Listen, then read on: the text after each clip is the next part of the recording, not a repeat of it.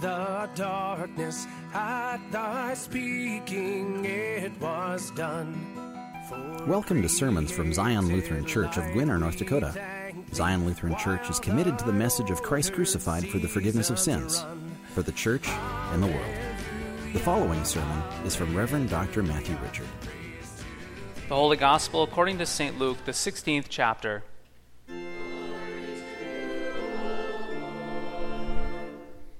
Jesus said, There was a rich man who was clothed in purple and fine linen, and who feasted sumptuously every day.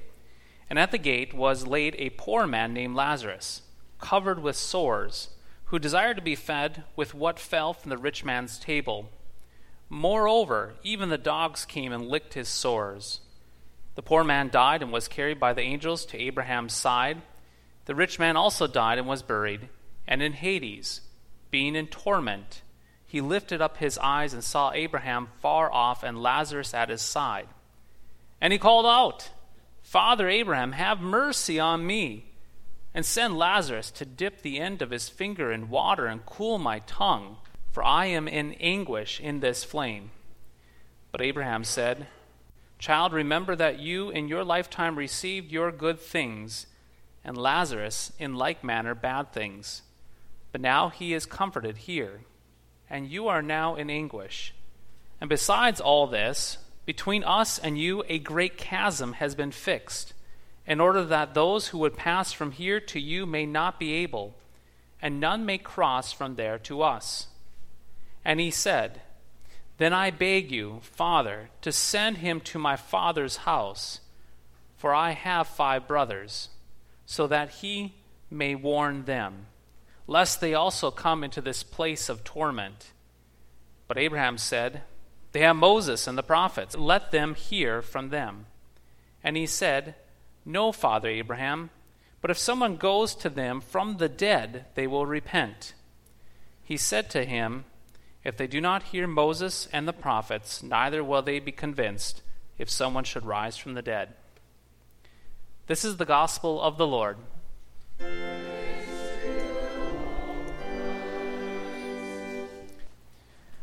In the name of Jesus, Amen. Out of the many stories that Jesus told in the New Testament, indeed, he told many, many stories and many parables to those that listened and followed him. Out of all of those, I am pretty sure that today's gospel reading from the Gospel of Luke is the one that makes us squirm the most. It is the one that we listen to that makes us the most uncomfortable Indeed, it is an uncomfortable story. Not only do we hear about a poor man named Lazarus, which is disturbing, but he was also covered with sores, and the dogs even came and licked the sores. And to make things worse, we also hear about death, and we hear about the fires of hell. Without a doubt, this story is uncomfortable. It is one of those stories that some churches will just skip over because it may upset sensitive ears in the church members. It may also frighten little ones in the church. So it is avoided at all costs, especially that whole part on Hades and fire and hell. Indeed, this story makes you and it makes me squirm. And that is exactly, my friends, that is exactly why Jesus told it. He told it to make us squirm, to make us uncomfortable, to wake us from the stupor in which we live our lives, and to make us take a long and hard look at how we are doing at loving our neighbors. You see, the problem with the rich man in our gospel reading, this rich man that we hear about in today's gospel reading, was not that he was rich. I repeat, the problem is not that he was rich. Contrary to what many social justice warriors say in our day and age, being rich is not a sin. Being rich is not a sin. This story is not an attack on capitalism. The reason why possessions and products and resources are things that God has placed in this world for us to enjoy, for us to use. They are known as first article gifts. They're gifts of creation for you and for me. In other words, the problems with the rich man, this problem with the rich man was not that he was rich. The problem was that he lived his whole life so consumed with the riches of this life that he never realized why God put him here in the first place. His lust for his wealth was so great that all he could see was his white fisted knuckles grasping on the world's riches. He looked down to all that he had and he grasped it with all of his might for himself. For the rich man, everything in his, his pleasure, everything was about feeding his desires and his appetite, so much that he failed to notice anything and anybody around him. It was not the money. Indeed, it was not the money that made him despicable. It was his love, yes, his love and his lust for money and possessions that poisoned his soul. Now, can you imagine anything more sadder than this? The rich man, he was so fixated. He was so fixated on loving earthly riches that he never experienced the joy, that joy of being loved and that joy of loving a neighbor. For this rich man, everything was about loving himself and his worldly possessions. He was turned actually inward. He caved in on himself and on his own passions, on his own lusts and his own desires. He had love, my friends. Indeed, he did have love. But it was a love that turned black. It was a love that was dark. It was poisoned. It was a self love for the appetites of his sinful nature. And here is what is so tragic. Here's the tragedy of our gospel lesson God gave that rich man all those goodies, all of those possessions to enjoy, but not to enjoy them alone. Those riches were always intended as a means to bless not only that rich man to but also but also to bless those around him. In other words, whatever God gives to humanity, He gives so that it can be used for the benefit of others, to bless our families and to bless our neighbors. Think of it like this here's a man with a big house, here's a man with a full table of food, here's a man with plenty of clothes, the finest of clothes. And God throws into this man's life a beggar like Lazarus, a man who is homeless a man who is hungry and naked, who is covered in sores. God is giving the rich man the opportunity of a lifetime, laying it right there before him, preparing a good work in advance for him to walk in. That opportunity, my friends, is to use the things that God gave him to love another human being, to enter into a relationship with this poor, needy beggar. God gave the rich man the opportunity in that beggar to give the gift of love and to receive the gift of love. Love that only God creates and orchestrates to be loved and to love. But the rich man, as we know from our text, he did not get this. He was so turned inward on himself, he had been poisoned by a dark love for himself. So he blew the opportunity. He missed out on that joy that God was sending his way. And so the rich man lost that joy that God wanted to give him for all of eternity. As we heard in the gospel reading, the rich man, he dies, just like everyone else, just like Lazarus in our text. And as he dies, the strength leaves his hands and his knuckles, Death drains the power from his body, and he is forced to let go of all of his stuff. He cannot take his toys with him, he cannot take his possessions to the grave. Naked and empty, he came into this world, and naked and empty, he left this world. Indeed, this rich man, he dies with many toys and possessions, but as he is put into the grave, he is put to that grave empty handed, where he then encounters the fires of hell. Now, what about you and me? Jesus tells this story no doubt about it, to open our eyes, to startle us, to make us squirm, to make us ponder. He tells this story to help us understand that life is not about how much stuff you and me pile together. He says this story to us to help us reflect on our own very lives. In other words, have you and I turned inward on ourselves? Are your knuckles white as you cling to the world's riches?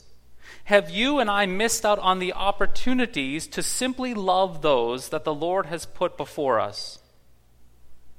Bluntly stated, my friends, is your stuff more important than your neighbor?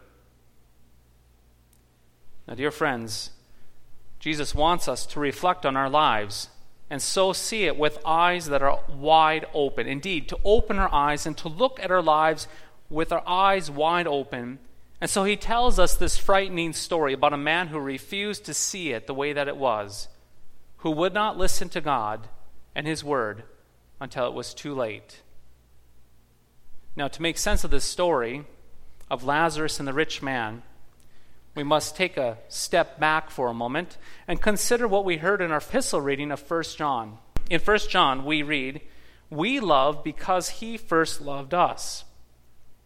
Now, what is the point of this passage of Scripture? Why did we read 1 John, the epistle of 1 John? Well, when we read this story about Lazarus in paradise and the rich man in Hades, we cannot forget who is telling us the story. That is to say, we hear this story and it is being spoken to us and to the people that original time and day. It is being spoken to them and to us by Jesus. Is Jesus telling the story?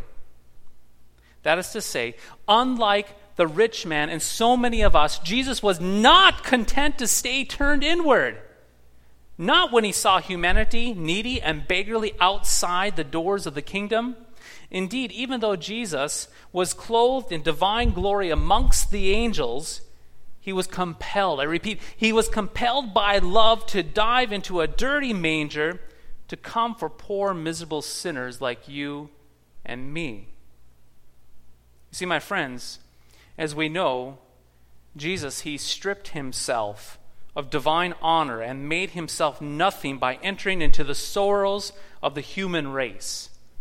Jesus became fully human as we are, knowing our tears and knowing our sorrows, so that he might lift us up to where he is. He could not, I repeat, he could not rest in his apathy, but was compelled to come for humanity. Yes, we need to keep in mind that the Jesus who tells the story of Lazarus and the rich man is the one who traveled all the way from the richness of the Father's house to the poverty of the, of the cross of Calvary. And on that cross, he died as an outcast. He died alone and in poverty so that we might be healed from the sores of sin and lifted out of the decay of our sins. Jesus was not like that rich man. Oh, no, not at all. But out of great love, he came for and he died for the Lazaruses of this world. Lazarus is like you and like me. And to make things even better, Mount Calvary was not the end. He did what he did on that cross so that he might pick us up into his arms and to bring us home, to bring us as beggars covered with the sores of sin to his home and on the way home, he stopped at the waters of baptism and he washed us from all of our sins. And then he clothed us with his garments, these wonderful garments of his righteousness, and put his name upon us and declared us forgiven of all of our sins and beloved children. And then along the way of life, as we grow hungry and as our faith becomes weak, he stops and he feeds us with his holy supper, his body and his blood. And at the last day, he will carry us from this world of all of its sorrows unto himself, unto everlasting joy, to the great table and banquet of heaven, just like he took poor, beggarly Lazarus. So, dear friends, you who have ears, hear this. The Lord Jesus welcomes you to share in his feast that has no end. He actually bids you to enter the full joy of heaven. He gives you the gift of his body and his blood. He does all of this for you because he is not like that rich, rich man who was turned inward. Now, my friends, if this does not wake us up and move us to love one another, what will? We love because he has first loved us. See, baptized saints, Jesus has gotten a hold of you. He has indeed gotten a hold of you. Nothing will ever be the same. He will neither leave you nor forsake you. He will be with you to the very end. He will never stop loving you, and He will never stop forgiving you. Therefore, you have been freed to love your neighbor. You cannot rightly love until you have first been loved. And today, you have been loved. You have properly been loved. That is the profound message of our epistle lesson from the first John. The Lord gives to you so that you may become givers. He opens your eyes to see Him so that you might see others through His eyes. No doubt about it, the squirming is good. When we hear the story of Lazarus and the rich man, it is indeed uncomfortable, which is good as well. But it is good because it leads you and me to Jesus as our only help. The story, it prompts us to receive from Jesus both his pardon and his love. It leads us to see those he places squarely in our paths as people with whom we can share not only our goods, but our very selves, to share love. What a Savior, my friends. What a life. What great love that has been bestowed upon us. We have indeed been loved by Lord Jesus Christ by baptizing us, feeding us in His Word, and giving us His Holy Supper. In the name of Jesus, Amen.